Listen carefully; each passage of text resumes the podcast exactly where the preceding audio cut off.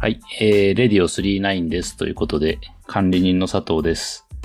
はい、えー、本日のゲスト、えー、中村さんです。こんにちは、中村です。どうも中村さん、 中村さん前回いつ出たか覚えてます3ヶ月ぐらい前とか、4ヶ月ぐらい前とか、もうね、去年です。去年ですよね。うん。 今年ね、一発目。ああ、そうなんですね。そうそうそう。あれ、あの、あの後も放送というか配信はしてる。してるしてる。あのね、中村さんが出てもらったのは、はい第8回目。で、おー今回は、21回目。え、めちゃくちゃやってるじゃないですか。めちゃくちゃやってるよ。すごい頻度で更新してる。そう。一応ね、週1で今はペースを守ってますんでね。ああ、そういうことですか。そうそう。そのうちまあ減っか減るかもしれないですけどね。ほうほうほう。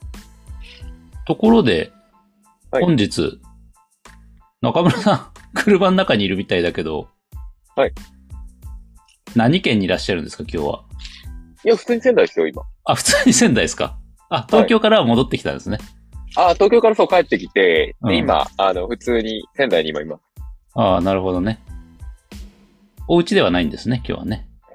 そうなんですよ。ちょっと移動途中で。あららら、そうですか。すいませんね。お忙しいところあいえいえいえ全然 を。ああ、全然全然。で、えっ、と、あれ、大丈夫でした地震は。地震大丈夫でしたね。なんか特に問題なく、物も特に落ちずに。うん。あ、お家には行、お家には行ったの地震した、地震だとき。お家にいましたね。結構揺れましたよね。すごい揺れたよね。てか、仙台の方が結構さ、ああっちあ。のライフラインとかがさ、はい。結構やられてるじゃないですか。やられてる人はやられてるみたいですね。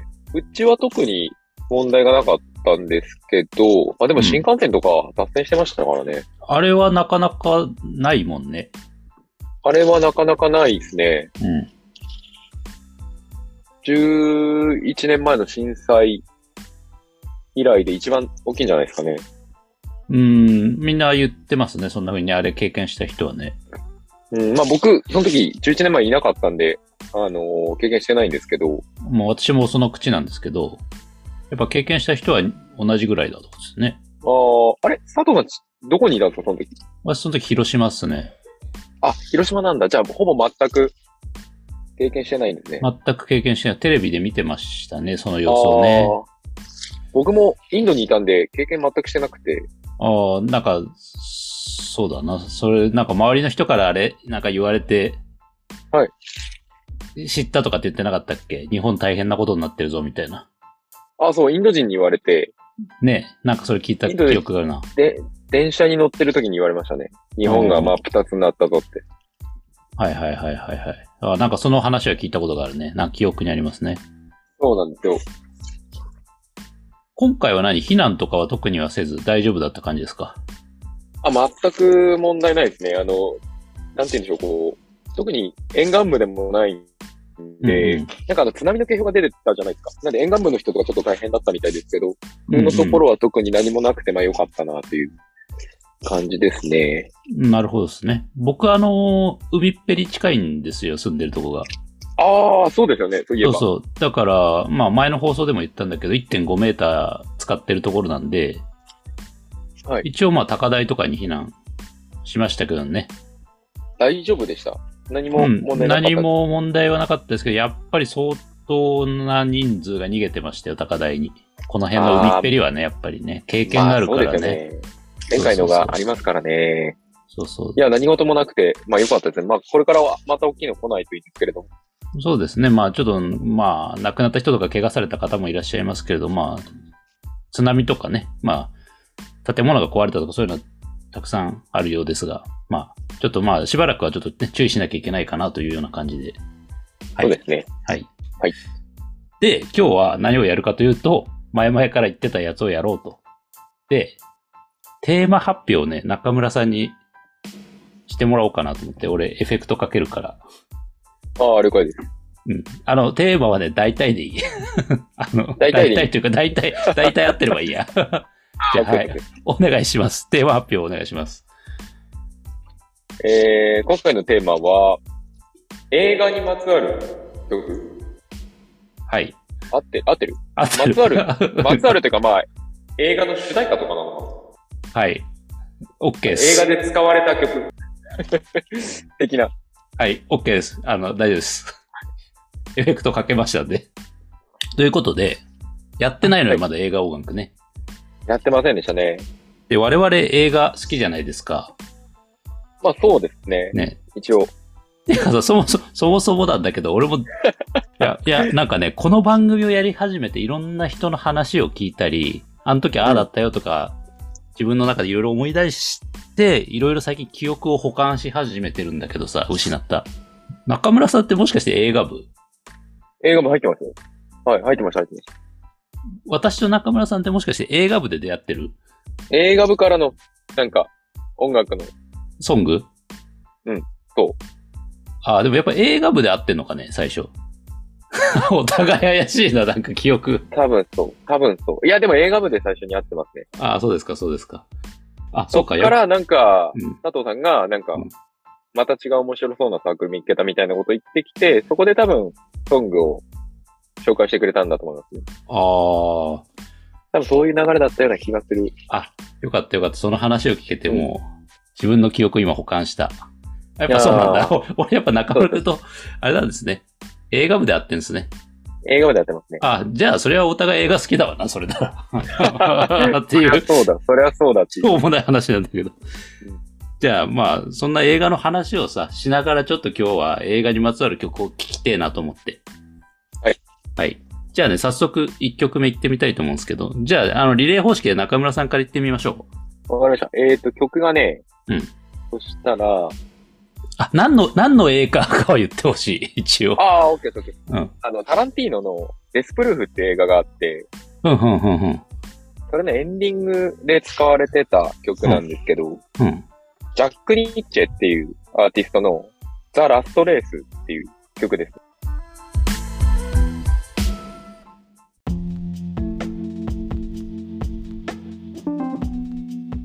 ジャック・ニッチェでザ・ラストレースっていう曲でした。あ、いや、僕このデスプルーフっていう映画見てないな、多分。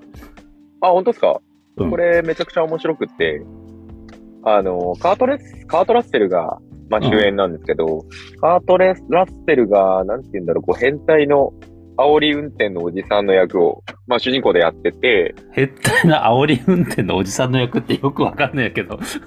あのーまあ、なんかこう、女の子とか、気に入った女の子とかを見つけて、うん。こう、夜にこう、煽り運転をしまくって、最終的に車をぶつけて、あ、そういなうん ことか、。かぶ、ぶ、ぶっ殺すみたいな。あ ひでえ、ひでえ役だな。でも、超変態の役で出てるんですよね。でもすげえ、それが面白くって。タランティーノね。で、構成がちょっと変わってて、うんその、まあ、前半、後半でこう、バチッと半分に分かれてるんですけど、はい。前半がその、タランティーノが、あ、タランティーノがじゃねえや、その、カートラッセルのその変態なオリンピックのおじさんが、うんその気に入った子を見つけて、じわじわこう、車でこう、なんて言うんだろうな、追いかけていって、まあ、まあ、なんて言うんだろう、まあ、殺しちゃうっていうところが、まあ、前半。で、そこはもう、その、カートラッセル側にフォーカスを当てて、やってる、逆に後半になると、あのーめちゃくちゃ強い女の子、まあ、気に入ってる女の子なんだけど、それ、そういう人らを殺そうとしたら逆にこう、めちゃめちゃ強い女の子たちで、逆にボコボコにされるっていう。あ、なるほどね。前半と後半ですごいきっぱり分かれてる、面白い構成の作品なんですけど。まあまあ結構、何も考えないで見れて、かつ面白いんで、うんまうあん。ぜひぜひ見てない方は見てもらうといいのかなっていうところですね。なんか2007年ぐらいの作品のようですね。今調べたらね、フィルマークスで。そう、そんなに古くはない。まあ、十何年前ですけど、まあまあ、そこまですごい昔っていうわけではないです。初期、初期とかではない。中村さんはタランティーノ系結構好きっすか僕好きですね。ジャンゴとか、イングロリアスバスターズとか、うんうんうんうん。ワンハリとか、まあ大体最近っぽいのは好きですね。初期の頃じゃなくて。そっか。なんか、西川貴教もタランティーノぐらいレンタルしとかなきゃなんてっていう歌詞あるけど、僕多分キルビルも見てないな。おお、マジか。見てないんだ。え え見てないな。やばいな。見た方がいいですよ。面白いですよ。あれは見た方がいいかもしれないね。ちょっと、教養としてね、あの辺ぐらいはね。イングロリアルバスターズは見たかもしれないね。ああ、その辺からは好きですね。僕、あの、初期の感じじゃなくて、その、後半の、うんうん、なんて言うんだろうな、妄想復讐ものっていうか、うんうんイングロリアスバスターズもそうじゃないですか。タランティーノがこう、なんて言うんだろうな、映画の中でナチスをボコボコにするみたいなそうだよね。うんうん話じゃないですか。うん。まあ、ジャンゴも映画の中で、なんだろう、当時奴隷にされてた黒人がう、ん白人のこう、ああいうのなんて言うんでしたっけ、綿花の、うん。綿、綿作りの農家みたいなのあるじゃないですか。はいはいはい、はい。奴隷制のうんうんうん。あの、あの、悪い白人をボコボコにするっていう。それでスカッとするみたいなのがなんかあれなのかもしれないね。そうですね。そ最近そういうのばっかり、そうか。そういうのばっかり作り出してる、そういうのを作るようになってからのタランティーノが結構好きですね。なるほどね。じゃあ1曲目。タランティーノってことでね。そうですね。じゃあ私いいですかああ、どうぞどうぞ。あ、ちなみに今のあれだったね。インインストだったね。歌物じゃなかったね。ああ、歌物ではないですね。ね。で、僕も歌物じゃないんですよ、次。おえっとね、カバ、カバ、あ、曲名から言うとわけわからんから、あの映画から言いますね、映画名から。あのね、70年代の後半の、はい。ディアハンターって映画知ってますあ、なんかタイトル知ってるけど僕見てないですね。あのね、戦争映画なんですよ。あの、ベトナム戦争をね、題材にしたようなやつで、はい。監督がね、マイケル・チミノさんっていう人で、まあ、まあ、その人は前うーんなあれなんだけどさ、出演、主演がね、あれ、ロバート・デ・ニーロああ、はいはい。とね、大あ御所とクリストファー・ウォーケンとね、まあ、あとメリル・ストリープもちょろっと出てるんですよ。うーん。で、結構ね、51回のアカデミー賞の時に結構いろんな賞を確かこれ取ってるやつで、ほうほうほで、かける曲がその主題歌のカバティーナってこれインストナンバーなんですけど、う。うんうんうん確かにオープニングとエンディングでかかる、まあ優しい曲なんですよ。えー、そう、戦争とのこうギャップがあるような曲で、それだけにこう印象的っていうかね、焼き付くんですね、脳裏にだいぶこれは。耳にと言いますかね。で、やっぱこう、今のこう、なんか社会情勢とかもあるし、そういう映画を一本入れたかったかというかね、まさに戦争の悲惨さを描いてるような映画だからさ。なるこほうディど、アハなるンほターっど。て。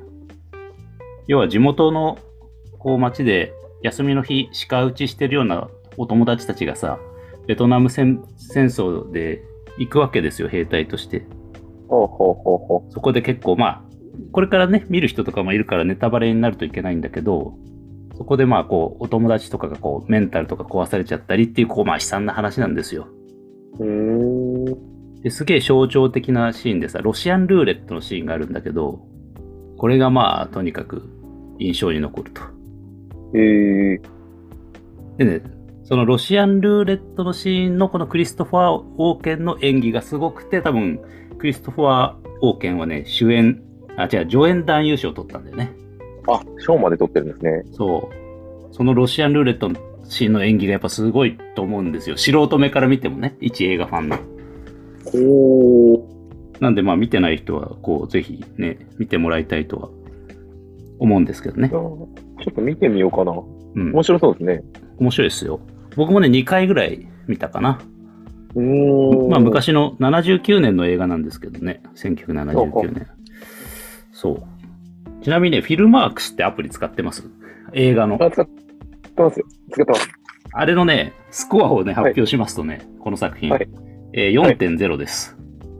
あー、まま あまあまあ、あいまあ。い、いい、いい方、いいそ方。う僕的で4.0はね、外れがない。はい僕の認あ識ーだと。まあ、たし確かに確かに。ということでね、じゃあ、はい聞いていただこうと思いますよ。おい。えー、ディアハンターから、えーカバティーナです。どうぞ。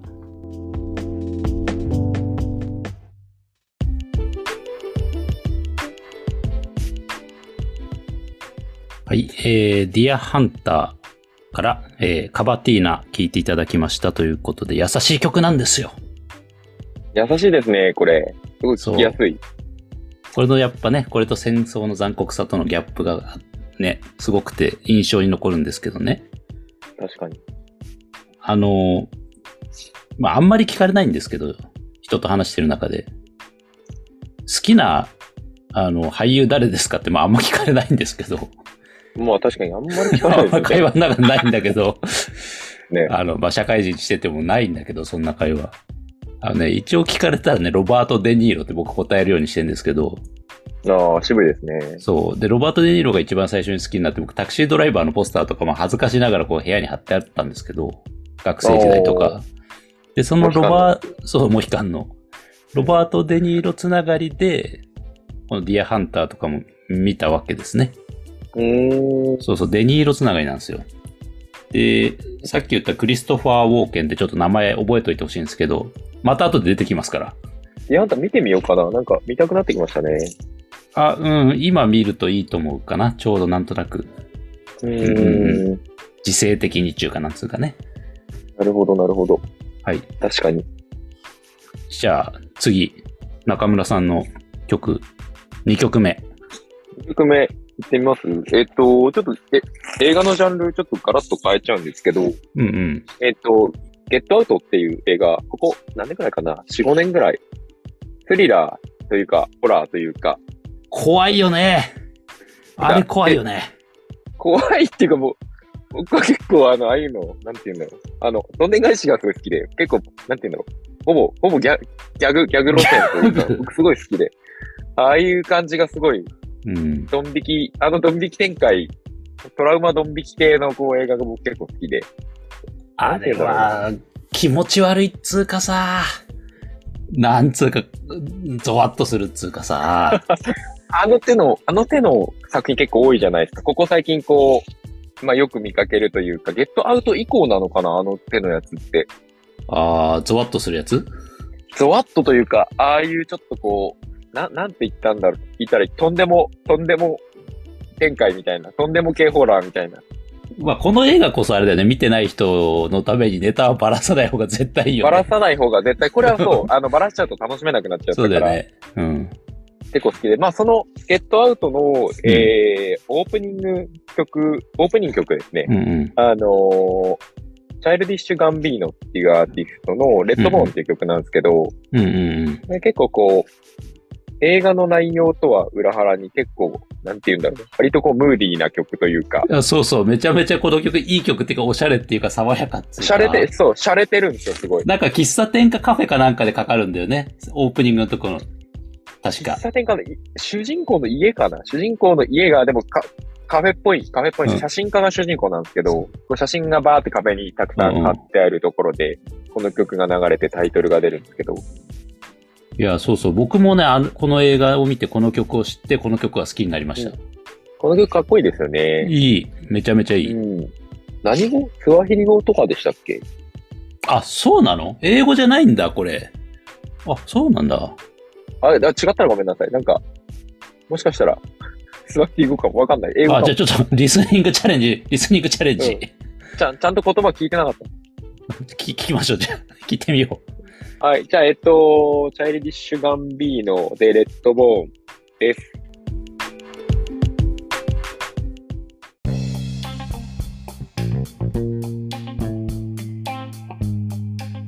えー、チャイルディッシュ・ガンビーノで、レッドボーンという曲でした。うん。何回聞いてもいい曲ですね。そうですね。そして思いっきり英語でしたね。英語でしたね。デイライトから始まりましたからね。 そうそうそう。言葉をちゃんと意識しないで聞いてたんですけども、完全に英語でしたね。ね、イメージなんだろうな、はいなんとなく。うんそうですね。なんかこれジャケットも、ジャケットもなんかインパクトあんだよな。どういうことなんですかどういうことなんだろうね。俺もよくわかんない。これちょっと謎なんですよね。謎だよね。こんなにこうなんか、ちるい感じでいい曲なのに、あの、あの作品はあの後結構まあいろいろ起きますからね。はい。そうですね。ジョーダン・ピールの作品結構面白いの多くって、うん。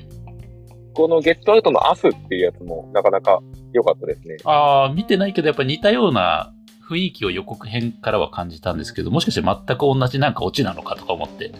あ、いや、中身は結構ガラッと違うんあで、す違けど。うんだ。ええ。いい一個目がなんか黒人逆差別者っていうか、黒人がめちゃくちゃこう、優遇される。うん。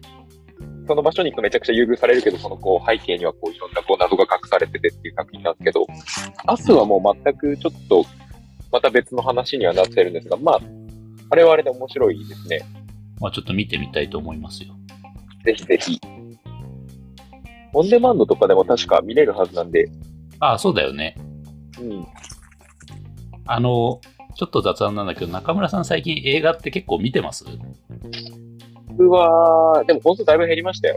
見てなくはないですけど、減ったのはやっぱりあれ仕事が忙しいとかそんな話仕事が忙しいのもあるんですけど、うん単純になんかやっぱ違うことをするようになってきてますね。映画以外にもこう、違うことをして遊んでるというか、ああ、なんか、釣りとかもしてますしね。釣りとかもしてますしね。この前でかいのなんか釣ったみたいなのを見ましたよ、SNS で。あ、本当ですか僕あの時琵琶湖行ってて、あ、そうそうそうそうそうそう、琵琶湖のや少つし。前なんですけど、すごいね、受あけ取っれ。て琵琶湖に、そうなんですよ。バス、ブラックバスっていう魚で、うん。 61センチとかだったかな。61センチ4千、4300グラム。すげえな。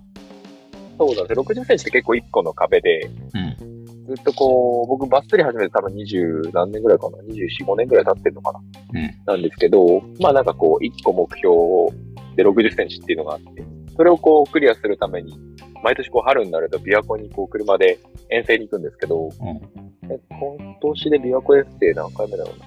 4年連続目なのかな。で、まあ、やっとクリアできたっていうああ感。じですね。いや、びっくりした。あんなすげえのいるんだなと思って。あれでもまあ、中堅クラスですね。あれで中堅クラスなんだ。あれ以上がいるんだ中。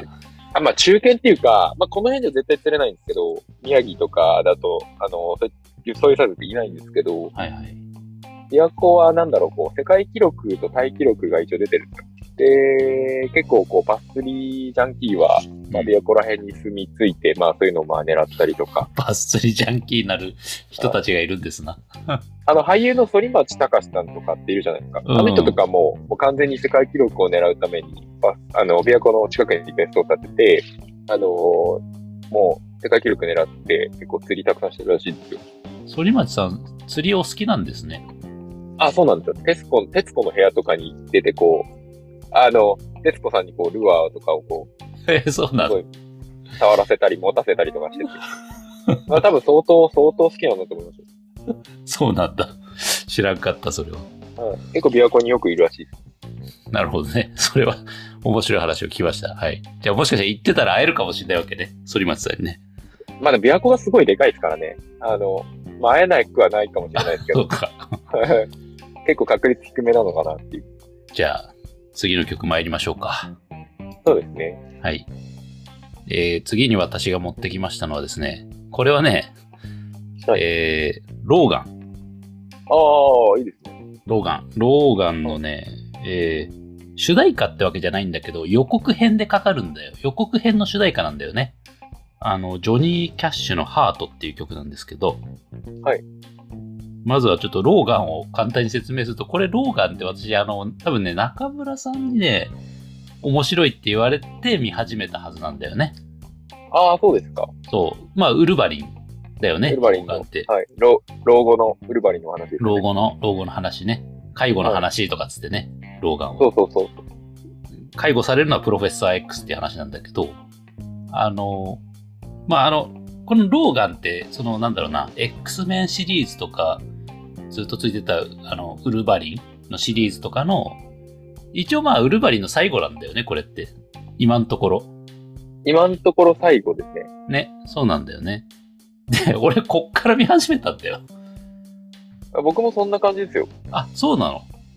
それでも全然見れるっていうか、問題なかったですよね。多分これ単体で見ても面白いんだけど、当然その前のこう、なんだろうな、前日談っていうかさ、はいウルヴァリンとは何者かとかさ、ミュータントとは何者かとかさ、プロフェッサー X ってこいつ何なのみたいな。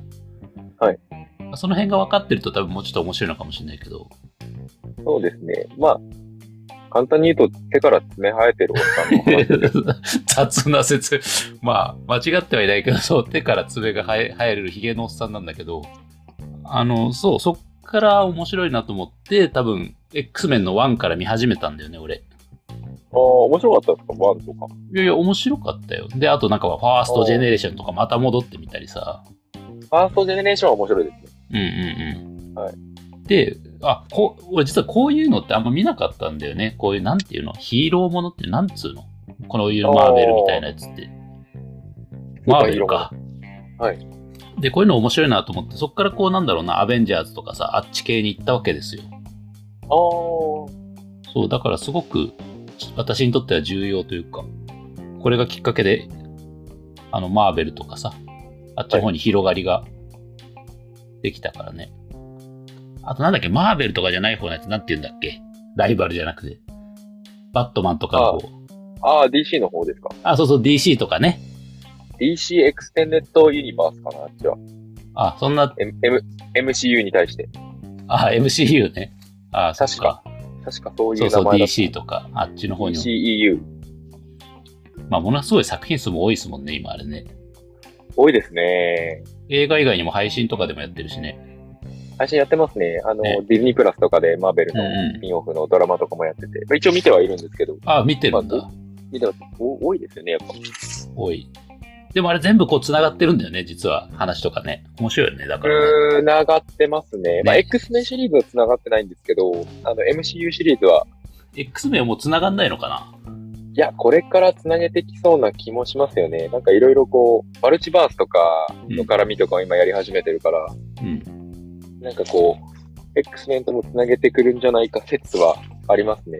あーちょっとすいません、初心者というか素人質問で申し訳ないんだけど、何あ、いやいや、とんでもないです。い今の何あの、なんか、さらっと言われた専門用語みたいな。マルチバース的な。マルマルチバースって何なんかこう、MCU、このマーベルの世界で、うんマーベルで今展開してる世界とはまた別軸でこう平行世界みたいなのがああってー、パラレルワールドみたいな話パラレルワールドみたいな、そうです。そっからうんキャラクター引っ張ってこれたり、繋げたりとかっていうのができるんで、うなんか今こう正直何でもありみたい なそうだね、それやっちゃうとも感う、じなんでに今もあれなだっな。てくるんで、うんだからまあその X メンシリーズとかも繋げて持ってこれるんじゃないかっていう予測が今立ってるっていう感じですね。あーそこ引っ張ってこれたらだいぶ胸熱だな。胸熱ですね。まあ、ただもうな、本当何でもありみたいになっちゃいますけど。でも早めにしないとやっぱりさ、うんあの、ヒュージャックマンとかも年取るからさ、そうで すね。俳優陣が。結構いい年ですよね、ヒュージャックマン。ヒュージャックマンいい年ですよ、 50もう。も う戦う年ではないですよ。ごめんなさい。で、曲なんですけどね。えーっと、そう。で、この、ローガンの予告編の時にかかるジョニー・キャッシュのハートっていう曲がすごいかっこよくって、これもともとあれなんですよ。あの、ナイン・インチ・ネイルズっていうバンドが94年に出した曲のカバーなんですよ。はい。で、2003年ぐらいにジョニー・キャッシュがカバーして出してるんですけど、この時のジョニー・キャッシュが71歳なんですよね。うーん、結構なそう。ご高齢というか。ご高齢なんですよ。多分エルビスとかそういう時代の人だと思うんですよ、ジョニー・キャッシュっうーん。て。で、その同じ年にジョニー・キャッシュは亡くなるんですけど、まあ、この曲の、なんていうかな、深みというか、PV もすごくよくって、なんていうかな、人生の黄昏時というかさ、哀愁がすごく漂ってて、まはあ、い深い、深いんですわ。じゃあ、話が長くなりましたんで、早速聴いていただきます。えー、ローガンの予告編の主題歌ですね。ジョニー・キャッシュで、ハートです。どうぞ。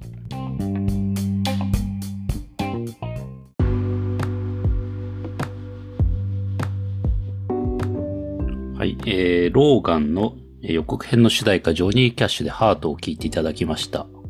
渋いですね。渋いよね。なんかもう、これを出したその年にジョニー・キャッシュ、まあ、さっき言ったように亡くなるんだけども、なんかこう、残りの生命をこう振り絞ってる感じがするよね、最後に。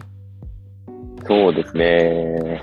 なんかそれがこの本当のローガンの作品にもちょっと合ってて、合ってますねあ。ね、ローガン、かっこウルバリンがもう、全盛期じゃないじゃない、この作品ときてボロボロで。うん。だし、プロフェッサー X に至ってはもうアルツハイマーになってるしさ。うん。それがやっぱりちょっとこう被るのを狙って制作側もこれを主題歌にしたんだろうなっていうのはわかるよね。そうですね。これちなみに、えっと、あれ、曲っていつの曲なんでしたっけこれはね、2003、2003年で、映画は2017年なんだよ。あー、なるほど、なるほど。じゃあ完全にもう曲これしかないなっていう。ああ、もうすぐ出たんだろうな。監う督ん。なのかなんかわからんけど。そうですね。はい。ちなみに、えーフィルマークスのスコアは、えー4.0です。 ああ、いいですね。いやいいですね。やはり4.0は名作説ですね。うん。うん。はい。ということでした。すみません。だいぶ喋りましたね、私。あ、いや、いいんじゃないですか。あの、ロそーうが。い、いうそういう、 そういう番組じゃないです。や、この番組ね、音楽番組なんでね、割と音楽について語ることはあるけど、今回はなんか、音楽をかけるんだけど、どっちかっていうとなんかメイン映画になってる感じするね。ああ、まあまあまあ。まあまあ。これはこれで面白いなと思って。はい。やっぱ我々映画、映画愛があるんだな。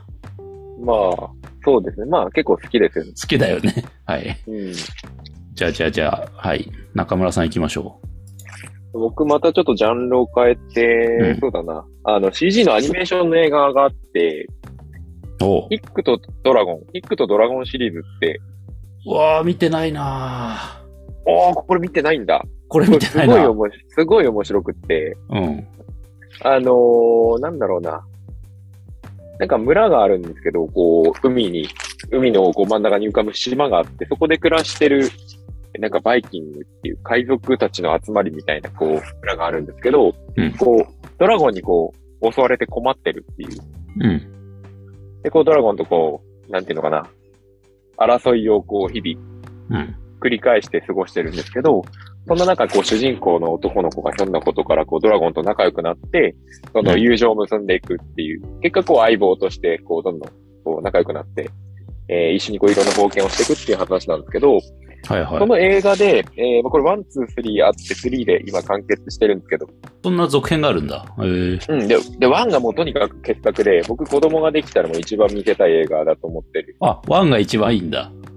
いや、でも面白いんですよ。でも面白いんだけど、うんワンがとにかくもうめちゃくちゃに完成度が高くって、えー、すごい面白いんで、まあ見てない人ぜひっていうところなんですけど、まあ、なんだろう、なんでも、動物、動物ものであり、怪獣ものであり、まあ友情ものであり、あと家族ものであり、まあ冒険ものであり、うん。まあペットものであり、まあなんかいろん な、ペットものってなんだよ、みたいな。ペットものってなんて、まあ動物ものなんかこう、要は動物、自分がこう飼ってる動物とのこう、なんて言うんだろうな、クイールとかってこととか、あれもペットものクイールってもう、なんだっけ、盲導犬なんかあああるよね、犬の映画。ワワンダフルライフとかなんかなかったっけい犬のやなつ。、犬映画。まあ、まあ犬、犬、まあどっちかというとこれ猫なんですけど、あの、ドあ、ラそうなゴんン、だ。ドラゴンのモデルになってるのが、こうデザイナーの飼ってる猫がモデルになってて、仕草とかも、なんかこうパッと見とかも完全に猫なんですよね。で、まあ、まあ動物飼ってる人にもおすすめできるし、まあすごくやっぱり大人が見ても子供が見ても面白いですね。僕何回見てもこれ結構もう、グッとくる映画、多分10、20回ぐらい見てるんじゃないかな。えー、すごいね。ワン、そワんンなだにけは。ワンだけは。すげえな。ツー、スリーはそんなに、多分、2、3回ぐらいしか見てないんですけど、ワンがもうとにかく好きで、ワンをものすごい見てますね。これはあれですかアメリカのこの絵柄を見る限り、日本じゃないね、アニメっつってもね。アメリカでドリームワークスなんですよ。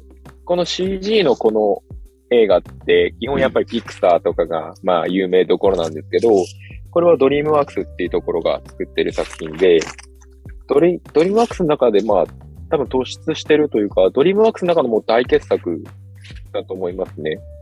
ドリームワークスって他にどういう代表作があるんですかシュレックとか、ああ、あっちか。あーカンフーパンダと。か、あーはいはいはいはい。その辺が結構メジャー。あと、マダガスカルとかかな。マダガスカルは僕も好きなんですけど、あーちょっと、そんなに20回も見るぐらいの映画ならちょっと1回見たい ね。ワンをね、ワンをまず見てもらって、ワン見たらどうせツーもスリーも見たくなるんで、 あ、そっまずか。ワン はいまあこれは、しかもあの、ワン、ツー、スリー、あの、順番で見ないといけない作品ではあるので、まあ、ワンから見てもらった方がいいかなっていうところですね。なるほど。ちゃんと時系列になってるわけですね。ワン、ツー、スリーでね。スター・ウォーズみたいにななんないわけですね。そう、そうです。あんな感じでは ない。あんな感じだよね。はいあ。んな感じのこう順番ではなく、ワンからって感じですね。安心して見れる感じね。でね、えっ、と、曲が、まあ、ワンが大好きとか言っといてあれなんですけど、えー曲自体は2と3の、うん。えっ、とね、ドラゴンと一緒にこう、主人公が空を飛ぶシーンっていうのがあって、そこで使われてるこう、なんていうのかな、こう、必勝感たっぷりの曲で、えっ、とね、曲名が、 Where No One Goes っていう曲なんですよ。うんうん。で、えーアーティストがこれ、ジョン・パウエルっていう人と、あと、ヨンシーっていう人が多分一緒にやってるやつで、うん多分ね、ツ2と3の空飛ぶシーンとかで使われてるはず。うんうんで、まあ、多分見たことある人だったら、多分覚えてる曲だと思うんですけど、Where No One Goes っていう曲です。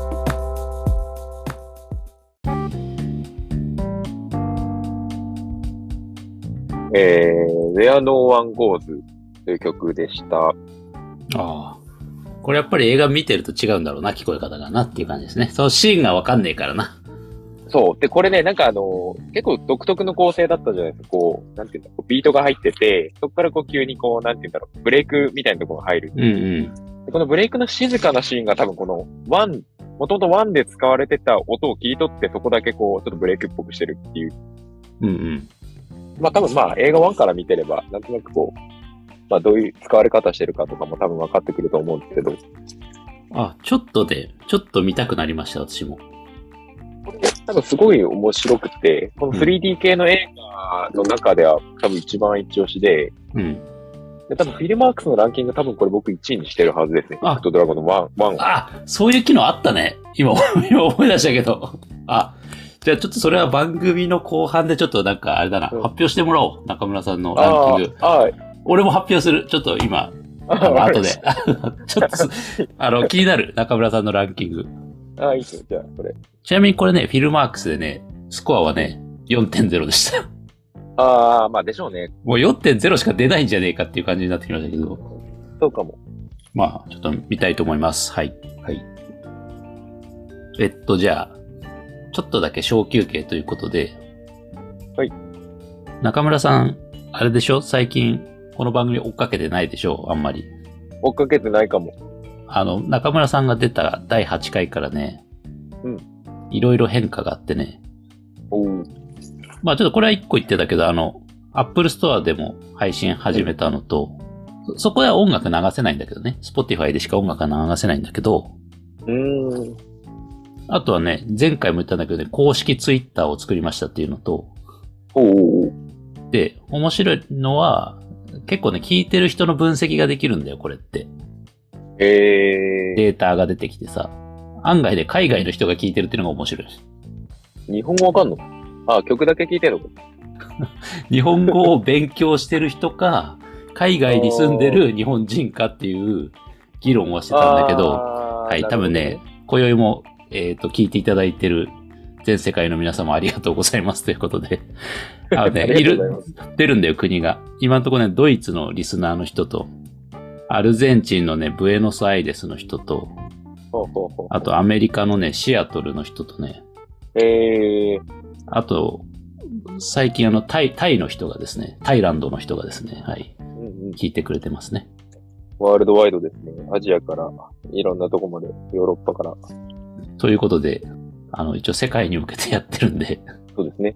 そう。その辺をまあ意識した トークをできるかどうかだけど、できねえな。できない。うん。ローカルスーパーの話とかしてるからな、僕らな。ローカルスーパーの話とかしてるしてる。ヨークベニマルがーとか、ウジエスーパーがーみたいなあさ、ーなるほど。惣菜がうまいみたいな。そうなんだ。確かにヨークの惣菜うまい気がするな。そう。そんな話をね、結構してますよ、毎晩。 あ、そういう感じなんですね、いつも。いや、まあ、あの、要は ね、毎回僕は出てるんだけど、毎回ゲストが変わるんだけど、そのゲストの人によってだいぶ色が変わりますよ、番組の。うーん、まあ、まあ、そういうもんですよね、確かにね。そうそうそうそう。じゃあ、私の3曲目。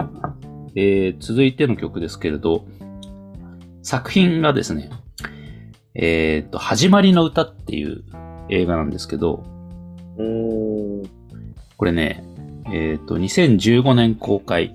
監督がね、ジョン・カーニーさんつってね、うーん、この人ね、他の作品も僕すごい好きで、あの、シング・ストリートとか、ああ、はいはい。あの、ワンスダブリンの街角でとか、まあ、ちょっと音楽を題材にした映画が結構名作が多いんですけうんど、うんジョン・カーニー監督。はで、その中でも僕はこの作品が一番好きで、 まあ音楽も好きだし、うで、この作品はね、し主演がね、あの人なんです。キーラ・ナイトレイ。ーん。あと、マーク・ラバロももしかして出てるやつですかちょっと待って、その人はわからないけど、あ、出てる出てる。マーク・ラファロさんが多分だからあれだよ、相方っていうかさ、男の人でしょ。そうあの、プロデューサー役なんだと思うんだよね。アベンジャーズのハルクです。え、あ、そう、あ、そうかもしれないね。本当だ。あ、気づかなかった。これを見てるときは。本当だ。 僕これ、これ見たことないですけど、面白そうですね。これね、むちゃくちゃ面白くって、あ、の、フィルマークスの平均点、あの、平均点は4なんだけど、おー、私のスコアこれ5なんですよ。おー、で、私ね、これレビューを書いてるんだけどね、2018年ぐらいに。はい。これを読むとね、結構ざっくり概要がわかるんで、はいえっとですね、ニューヨーク舞台に無名のミュージシャンと元名プロデューサーがアルバムを作る話という、すごくざっくりおー。の解説を書いておりますね。うん。で、個人的にはシングストリートとかより作品の雰囲気が明るくて好きですと。うーん。そうだね。映画の中にずっと浸っていないたい、そんな作品であると。ニューヨークの汚い感じとかすごくいいなと。書いてますね、私、当時。ほうほうほうほう。4年前に。 4年前、エンパイアステートビューの下での収録シーンとかが特に最高です。ということで、書いております、私が。当時。これも何かオンデマンドとかで今見れる感じこれはね、大体見れますよ。アマプラとか、ネットフリックスとか。ね。うんうん。大体見れますよ。これは素敵な作品ですよ、本当にね。キーラナイトレイも可愛いしね。うん。いいこと聞いたら見えてみよう。うん。で、かける曲がですね、えっと、まあ、あの、さっき言ったように、アルバムを作るっていう話なんだけど、ニューヨークのこう街角とかで。はいえっと、最後の、だからニューヨークの、えー、なんかのビルの屋上かなんかで収録するのがこうラストシーンなんだけど、そこでかかる曲をちょっとかけたくって、えー、Tell Me If You Wanna Go Home っていう曲で、キーラ・ナイトレイが歌ってる曲です。はい、えー、それではお聴きください。どうぞ。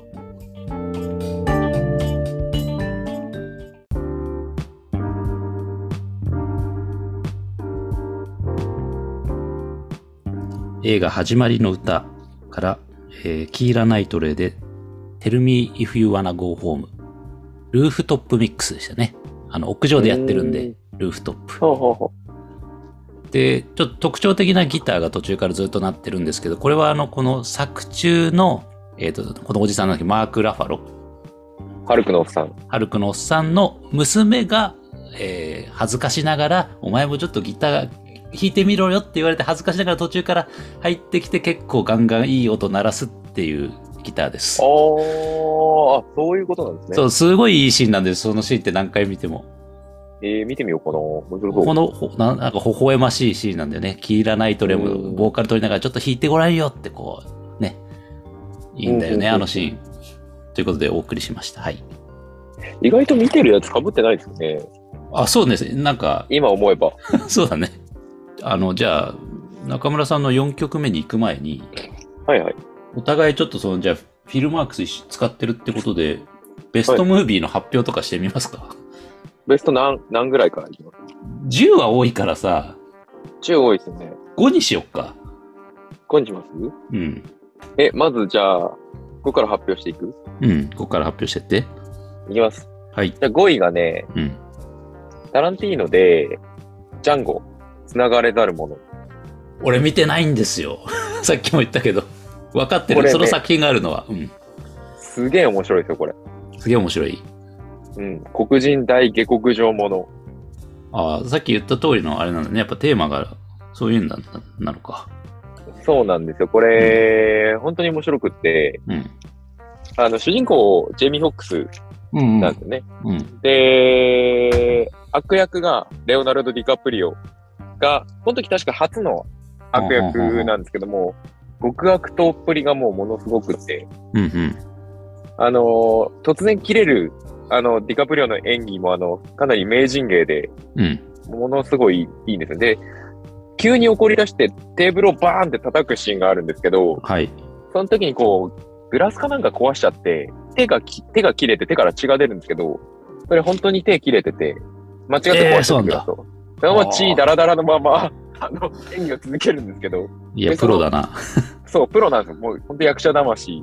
で、手からこう刺さったガラスの破片とかを抜いて、カラーンとかってこう机に投げるんですけど、それでももう完全に本物で、ほまあまあまあ、あの、内容もすごい面白い、いい映画なんでね、ぜひあの、見てもらったらいいと思います。はい。じゃあ続いて4位。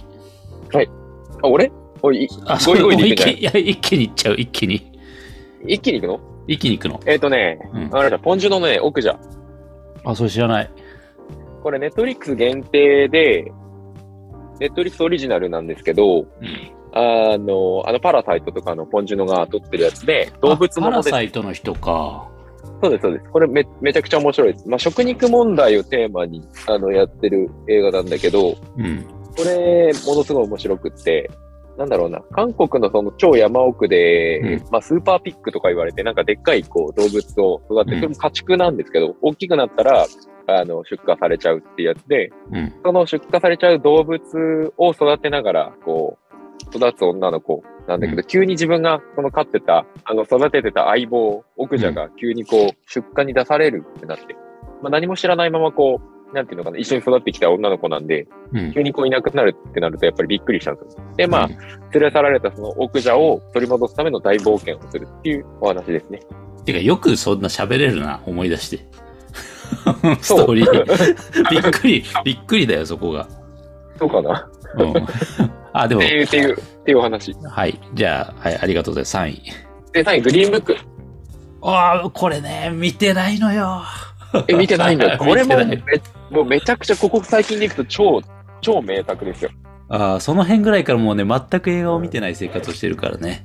あ、そうなんだって。あのーあれが、主人公はあのーあれなんですけど、あの、ビゴモーテンセンとマハーシャラ・アリの、えー、まあ、コンビなんですけどね、あの、ドン・シャーリーっていう、あの、ピアニストみたいなの、わかります、うんうん。あの、設定は知ってるよ、設定は。知ってますうんまあ、ドン・シャーリーの話ですね。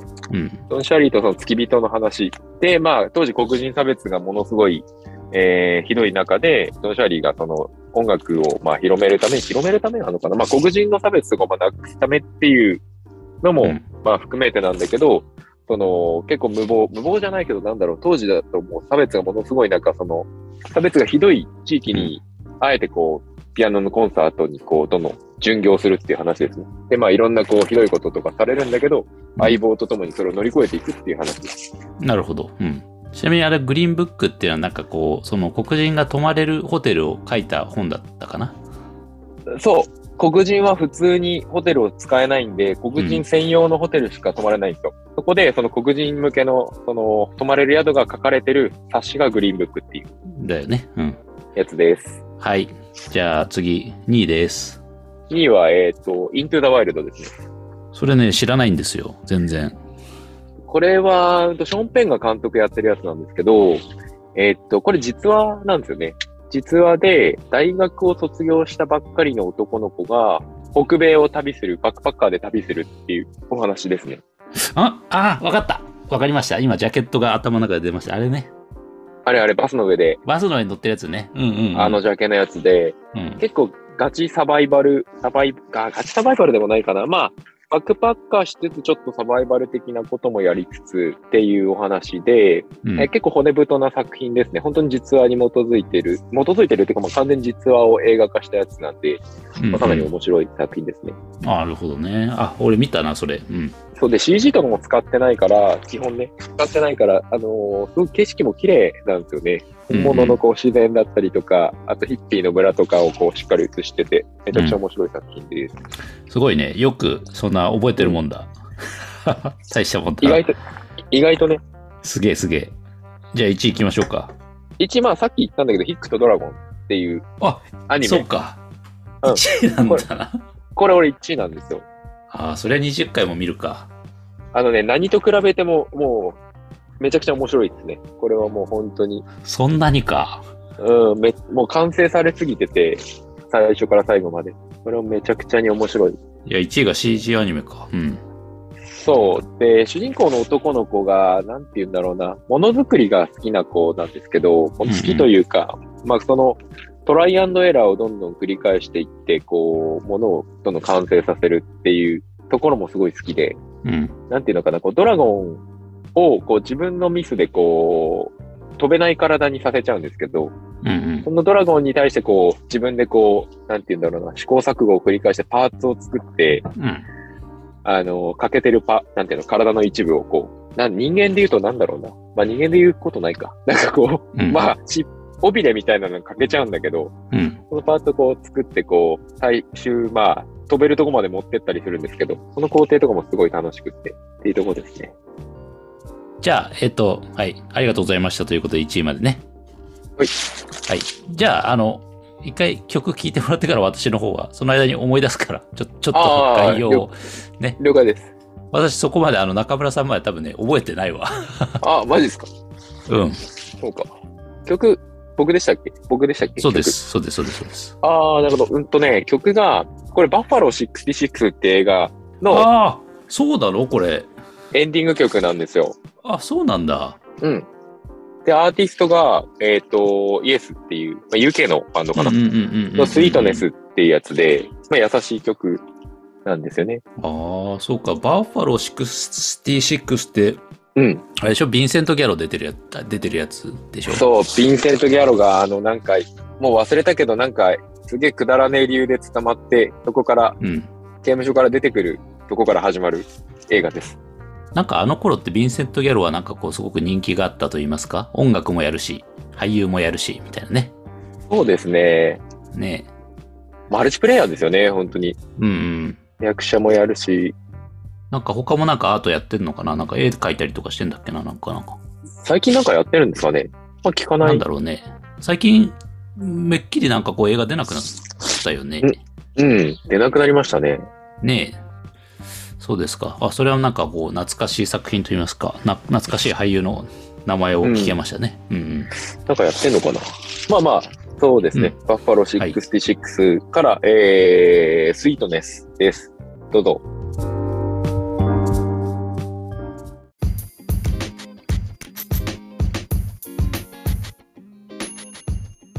はい、えー、っと、では、バッファロー66から、スイートネスでした。いや、これいい曲っすね。 普通にね。これ、めちゃくちゃいい曲なんですよ。めちゃめちゃ普通にいい曲でした。はい、これすげえいい曲なんです。全然印象になかったわ、これは。これ映画見まし たいや、見た見た、見て、どっちかっていうとさ、あの、ボーリング場で、あの、女の子がちょっとタップを踊りながら、流れる歌が、キングクリムゾンかなんかだったような記憶はあるんですよ。主題歌が。そそのシーンのねあ。あー、はいはいはい。あの、スポットライト照らされるシーンですよあ、そね、うそうそう。あのシーンの印象は強いんだけど、このエンディングはあんまり印象になかったなと思って。タ。タップダンスのシーン。そうそうそうそうそう。あれでも、うん代表的なシーンではあるよね。ああの、ボーリング場で。あれ代表的なシーンね。うんうん。そうですね。いや、なんかこう、主人公がめちゃくちゃかわいそうなやつじゃないですか。もう誰からも愛されてない。もうゲゲーム所から出てきて、親に会ってもなんか、親もなんか全然、なんか主人公のことをなんか何とも思ってないみたいな。うんうで、ん。友達もいないみたいな。そこうでんあのなんか、こう、クリスティーナ・リッチの、あの、女の子、クリスティーナ・リッチがやってる子に出会って、みたいな。そんな名前だったかもしれないね。女優さん。そう、役、役がそう、役ってか、役じゃねえや、女優がクリスティナ・リッチなんですけど、あああ、ってまあ、なんだろう。で、まあ、救われるみたいな話なんですけど、うんうんうんうん。まあまあ、いい、いい映画ですね。結構やっぱあの当時映画好きみたいな人とか、結構見てたよね、バッファローはね。そうですね。まあなんかお、おしゃれな要素があるみたいな感じですけど、まあそういうのを結構どうでもよくて、単純にこう、うんいい映画っていうか、 優しい映画というか、そうだね。うんあと思います。あ、はいはいはい。じゃあ私、ベスト5ね。はい。えっとね、5位はね、もうさっき紹介しちゃったんですけど、えっと、うん始まりの歌。はい。あれが5位です。で、あれもう説明しちゃったんで、うん、コメントも言ったんであれなんですけど、じゃあ4位からになっちゃうんだけど、うん4位がですね、これね、結構入れてる人僕はいると思ってるんだけど、うんえっと、シェフ、三つ星フードトラック始めました。ああ、ジョン・ファブロー先生のやつですね。え、ジョン・ファブロー先生って呼ばれてるんですか、あの人。まあ、ジョン・ファブロー、俺が呼んでるだけなんですけど、まあ、初代アイアンマン、アイアンマン1の監督の一つです、ジョン・ファブローあ。、そうなんだ、この人。主演もやりやりつつ、そうそう、この人、監督、脚本、主演なんだよ。はい。なので多分、あのーロバート・ダウニー・ジュニアとか、あ、その関係で出てくれてたんだ、あれ。そうそう、あと、あの、なんだっけ、あの、ブラック・ウィドウの、スカーあレット・ヨのハンソ人ン。そう、スカヨハも、それで出てて。そのお友達つながりなんだ。そうなんですよ。おーあとね、ダスティン・ホフマンも出てる、あ、出てましたっけうん。俺もあんま記憶ないけど、ど、どっか、どこで出てたかなと思って。おーまあ、いい映画っすよね。いい映画、いいいい映画。普通に、普通に感動するし、まあ、ざくっと言うとなんか、多分フランス料理かなんかのそういうとこで働いてて、やっぱ俺はなんか、もっとこう、みんなに、なんだろう、本当のうまいもの食わせたいみたいな感じで、フードトラック始める話だったよね。そうですね。で、なんか、ロードムービーっぽいやつだったと思うんだけど、でも選曲もいいですよね、これ。この曲中で使われてる音楽とか、あ、曲のイメージないな、あんまり。なんかね、セクシャルヒーリングとかかかってんですよ、これ。確か。あー、あれなんだっけ誰だっけたアーティストわかんないけど、かっこいい、かっこいい曲たくさん使って名前が出てここないけど、 ちょっと思い出します、後で。あの、で、この作品を見てさ、あなんだっけ、キューバサンド。ああ、美味しそで、う。出てくるよね、キューバサンドとか、うん。テキサスバーベキューとか出てくるんだけど、はい。それを見てね、あ、めちゃくちゃ食いてえと思ってさ、キューバサンドって。調べましたよ、キューバサンド食える店。仙台で。ありますよね。あ、なんかあるらしいね。でもね、あんまりないよ。あんまりね、やっぱり東京とかにはあるんだけど、うん。どっか一箇所、一店舗ぐらいなんかキューバサンドが食える店みたいなのネットで見つけたんだけどさ。あれ、一個しかないのかな僕の会社の近くにあります。あるのキューバサンド食べれる店。食い、食いました。ロゼワインなんとかっていう、え雑居ビルの2階にある、あの、サンドイッチ屋さんなんですけど、すごい美味しくて、ー、あ、そうなんだ。サンドイッチ系全部美味しいですね。サンドイッチのお店なんですけど、サンドイッチしかやってないお店。専門店みたいなやつ。おーで、結局まだ食えてないんだけどさ、キューバサンあー、行ってみた方がいいですよ美味しいですよ。ド。 そう、ほんとあ、そうなんだ。まあでも俺はそこの店はキューバサンドよりなんかその、スモークサーモンの、うん えーとサンドイッチが一番好きなんですけど。それはなんか食えそうだ、どっかで。いや、本当美味しいです。全部うまい。あ、なるほど。じゃあ、そこ行きゃ食えんのね、キューバサンドね。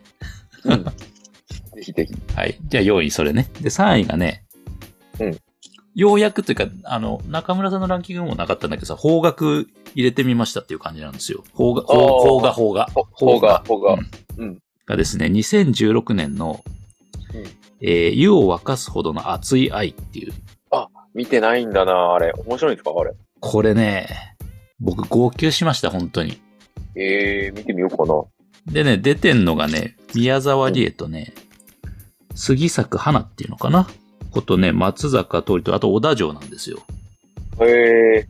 で、宮沢りえと小田切城が夫婦役なのかなほうほうほうほで、まあ、銭湯の話なんだけどさ、う。うーんなんだろうな、家族愛を描いたようなものになるのかなう。へえ。で、まあ、これ全然言言っちゃわない方がいいと思うんだけど、いろんな伏線が張ってあってさ、いろんなこの宮沢りえお母さんなんだけど、うんえー子供への接し方とかいろんな伏線があって、最後回収されるんだけど、それが綺麗にうん。うん。これね、まあ見てもらった方がいいね。もう号泣ですよ、本当に。ええー、見てみようかな。面白そううだん、ワンワン泣いたっすね、もう。ほんと、このな。まで言うん映だった画ら。はそうあ主そうなんだ主主題歌がちなみにキノコ帝国なので、結構エンディングもいい感じでしたけどね。ええー。はい。というのがこれ大、うん。邦画って言えば僕実は今回のランキング、うんランキングっていうか、映画の曲で、うん、邦画の曲一挙、一個入れようとしたんですけど、おお、スなんポですティフかァイでそれがちなみになかったんですよ。茶の味ですね。あのえリトルテンポの茶、リトルテンポの茶の味っていう曲があって、うん。あ、わかんないか。わわかります。いや、わああの、わかんないけど、え、映画は、なんていう映画あ、茶の味ですね。茶のう味、んリトルテ、茶の味っていう映画のうリん。トルテンで、あの、主題、主題歌もリトルテンポの茶の味っていう、すげえ緩くていい曲なんですけど、なかったんですよね、残念ながら。そっか。あそういうこともあります、Spotify は。はい。 そうなんですよ。まあ、それだけなんですあ、そうなんだ。でも、ちょっと気にはなるね。ゆるい曲ね。まあ、映画自体も緩くていいんですけど、映画し見てたら、まあ、すごい好きだなっていうああ、曲ですね。そうか。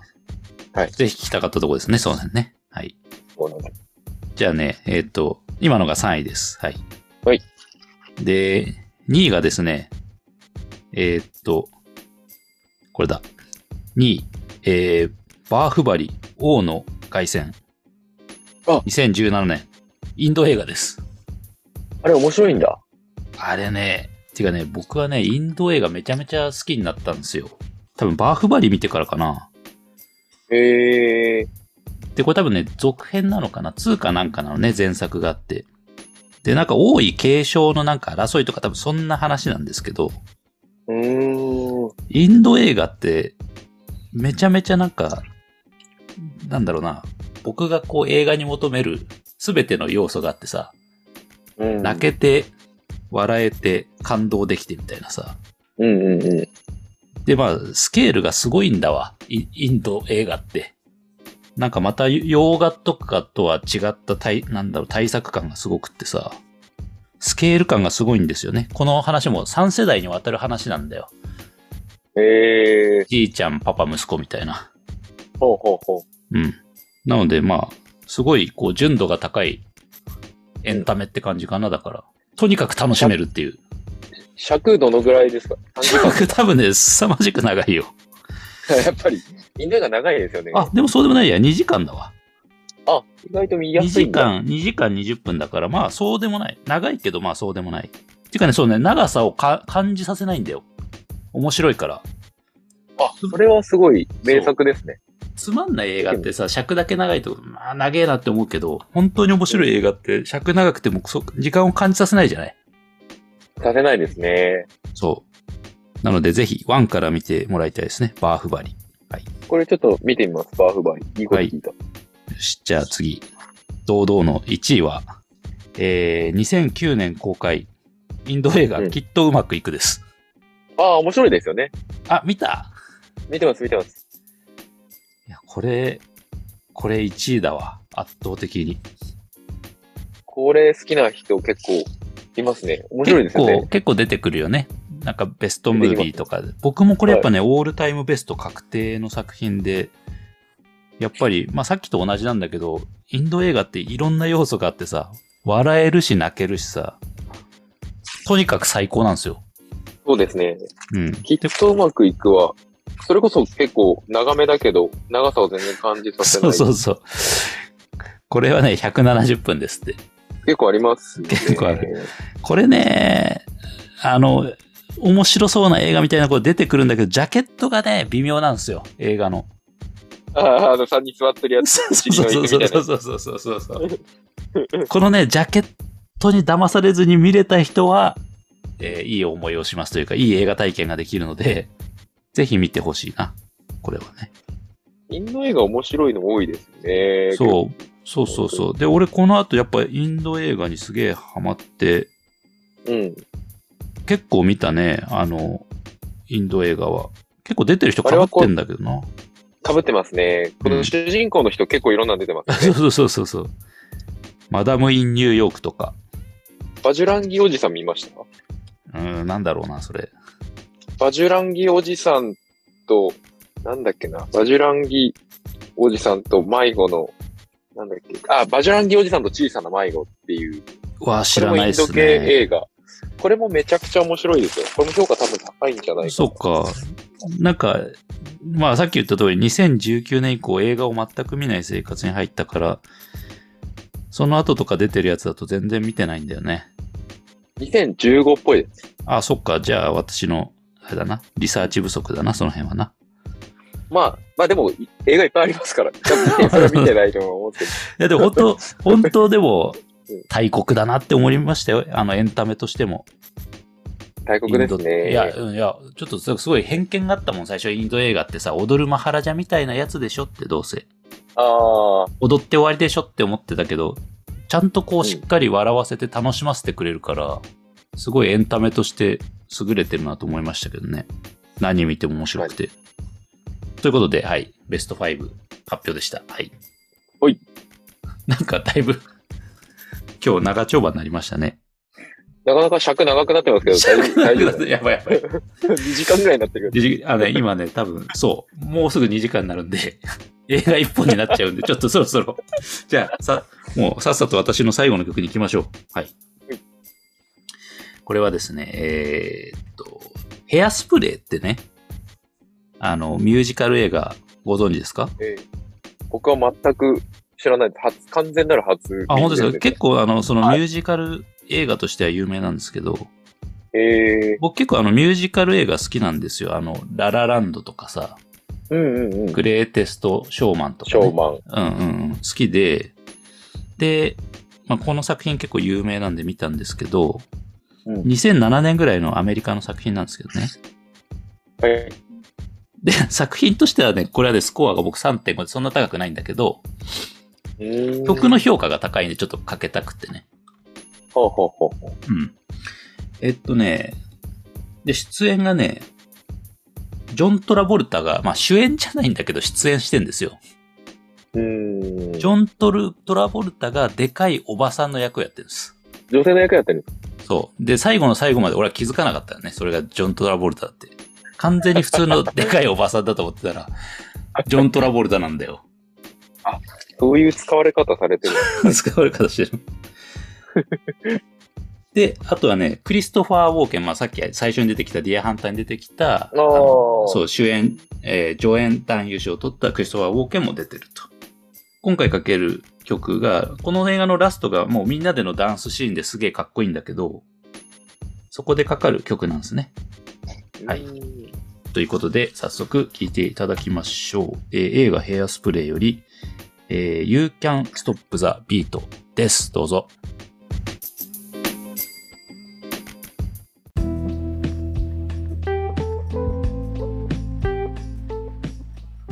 はい、えー映画ヘアスプレーより You Can Stop the Beat を聴いていただきました。はい。あの、ジョン・トラボルタとかね、歌ってますからね。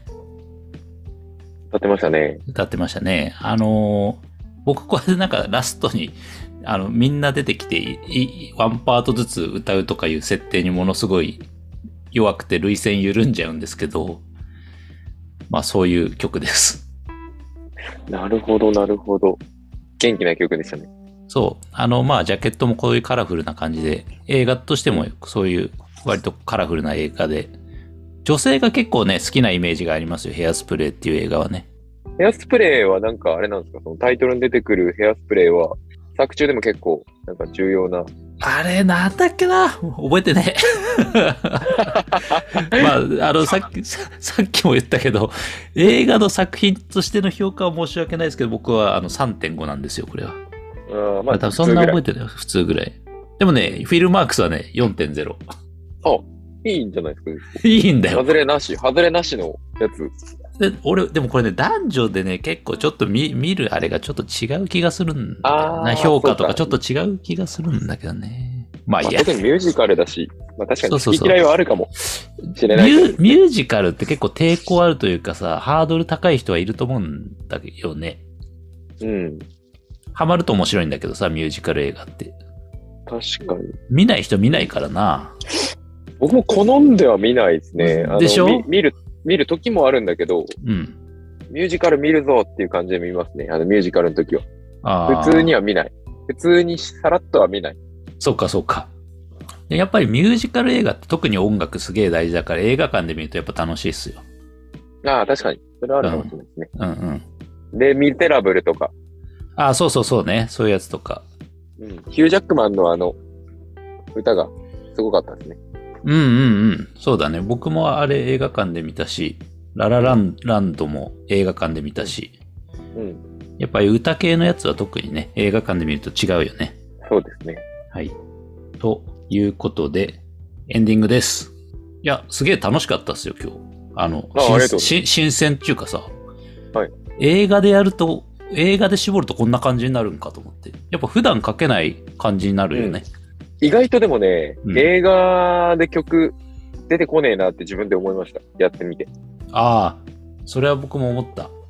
なんかね、意外と面白い映画はたくさんあるんだけど、曲で残ってる映画って、そうそうそうそう。面白い映画を紹介しようの回じゃないからね、今日はね 。そうそう一応ね。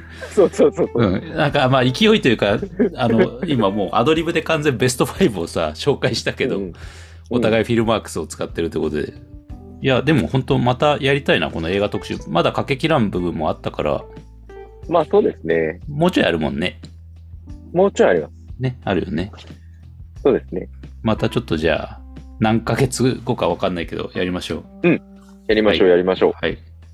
あ、ちなみに最後に、あの、今年楽しみな映画とかってありますかあー見た映画でもいい。あ、見た映画、これからの方がいいですかこれからの方がいい。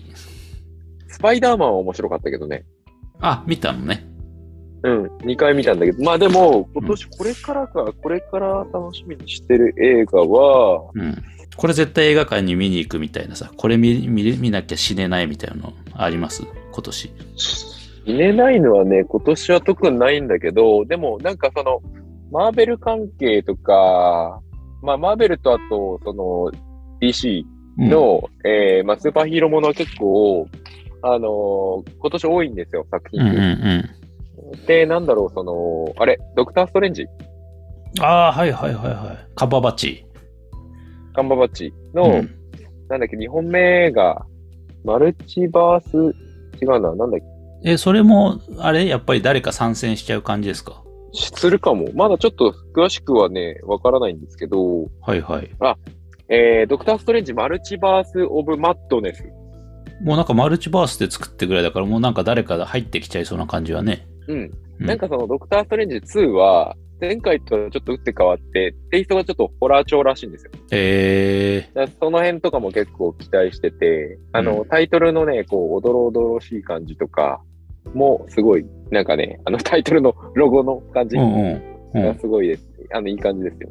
ああ、楽しみそうなんだ。あ、あとね、あ、これ1本とか言って2本になっあ、ちゃったそんだうけどそう、、いい、いい、いいです。あのね、うんマイティーソーのラブサンダー、マイティーソーの3作目が出るんですよ。マイティー・ソーの3作目前作で終わってないのああごめん、4作目だ。3作目で本当は終わ終わだるよね。感じだったんですけど、ソーって実はあんなに明るい感じで3で、ちょっとコメディテイストでやっているんですけど、わちゃわちゃやってたよね、3でね。そう、わちゃわちゃやってるんだけど、一番かわいそうなキャラクターなんですよ。そうなの星、星滅ぼされて、なんかその自分の星の民とかも結構本当に半数以上サノスに、あの、殺さあれあー、てとそうか。かそうか、サノスな。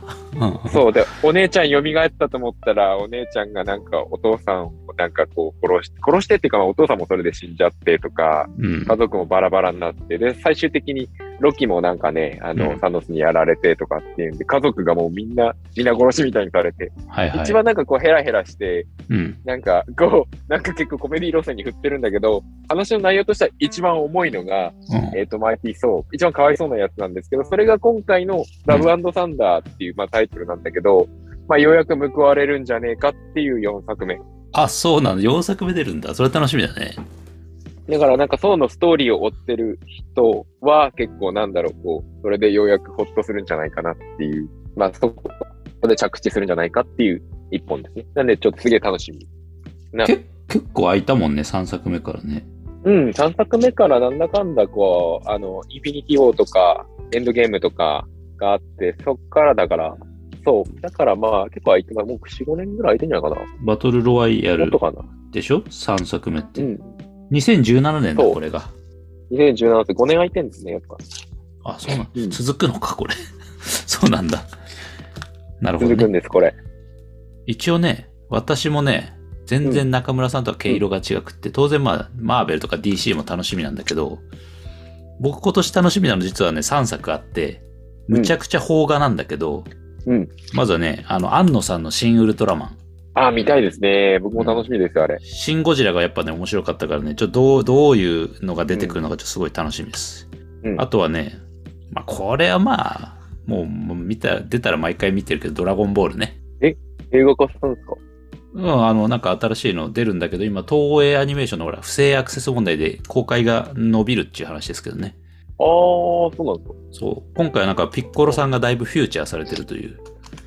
えー、緑色のおっさん ですか緑色の雑な表現だな。そう。緑色のおっさんが今回はなんか秘めたる力を解放するらしいという。えー、まだ秘めてたんだ。秘めてるよ。もっと早く出してもよかったんじゃないですか、秘めてる。もう、だって本編終わってるじゃん。終わって待って。だからだいぶ今回こう、あれじゃないですか、手伸びたりさ。また切断されてこう腕生えてきたりとかっていうシーンが楽しみですよ、私は。ああ。ピッコロさんのね。いや、ピッコロさんね。はい。そそれそれと最後がうん、これはね、僕以外にもみんな楽しみだと思うんですけど、スラムダンクね。あ、あれ今年でしたっけこれ今年の確か秋とかなのかな。見たい。ですね。あれ、どういうストーリーになるか、まだ情報一切公開されてな情い。報一切ないんだよね。だからその原作のさ、アニメで描ききれなかったあの山王戦とかあの辺の話なのか、うん完全オリジナルの話になるのかっていう、まあその辺も注目ですよね。そうですね。ねどうなるんだろう。まあ、井上武彦作品、外れが基本ないから、うんうん。まあ面白いんでしょうね。ということで、まあ、そろそろ、だいぶ長丁場なんはでい2時間ぐらいやってるんで、今回はこの辺でということで、はい。そうですね。うん。まあまたあの、い中村さん、2、3ヶ月に1回ぐらいはなんか出てください。うん。はい。 OK です。わかりまし OK た。です。はい。じゃあ、またあの、聞いていただいた皆さんもありがとうございましたということで、 はい。全世界でね、はい。ということで、はい。はい。じゃあ、今回はここまでということで、ありがとうございました。中村さんもありがとうございました。あ、こちらこそどうもありがとうございます。それではまた次回よろしくお願いします。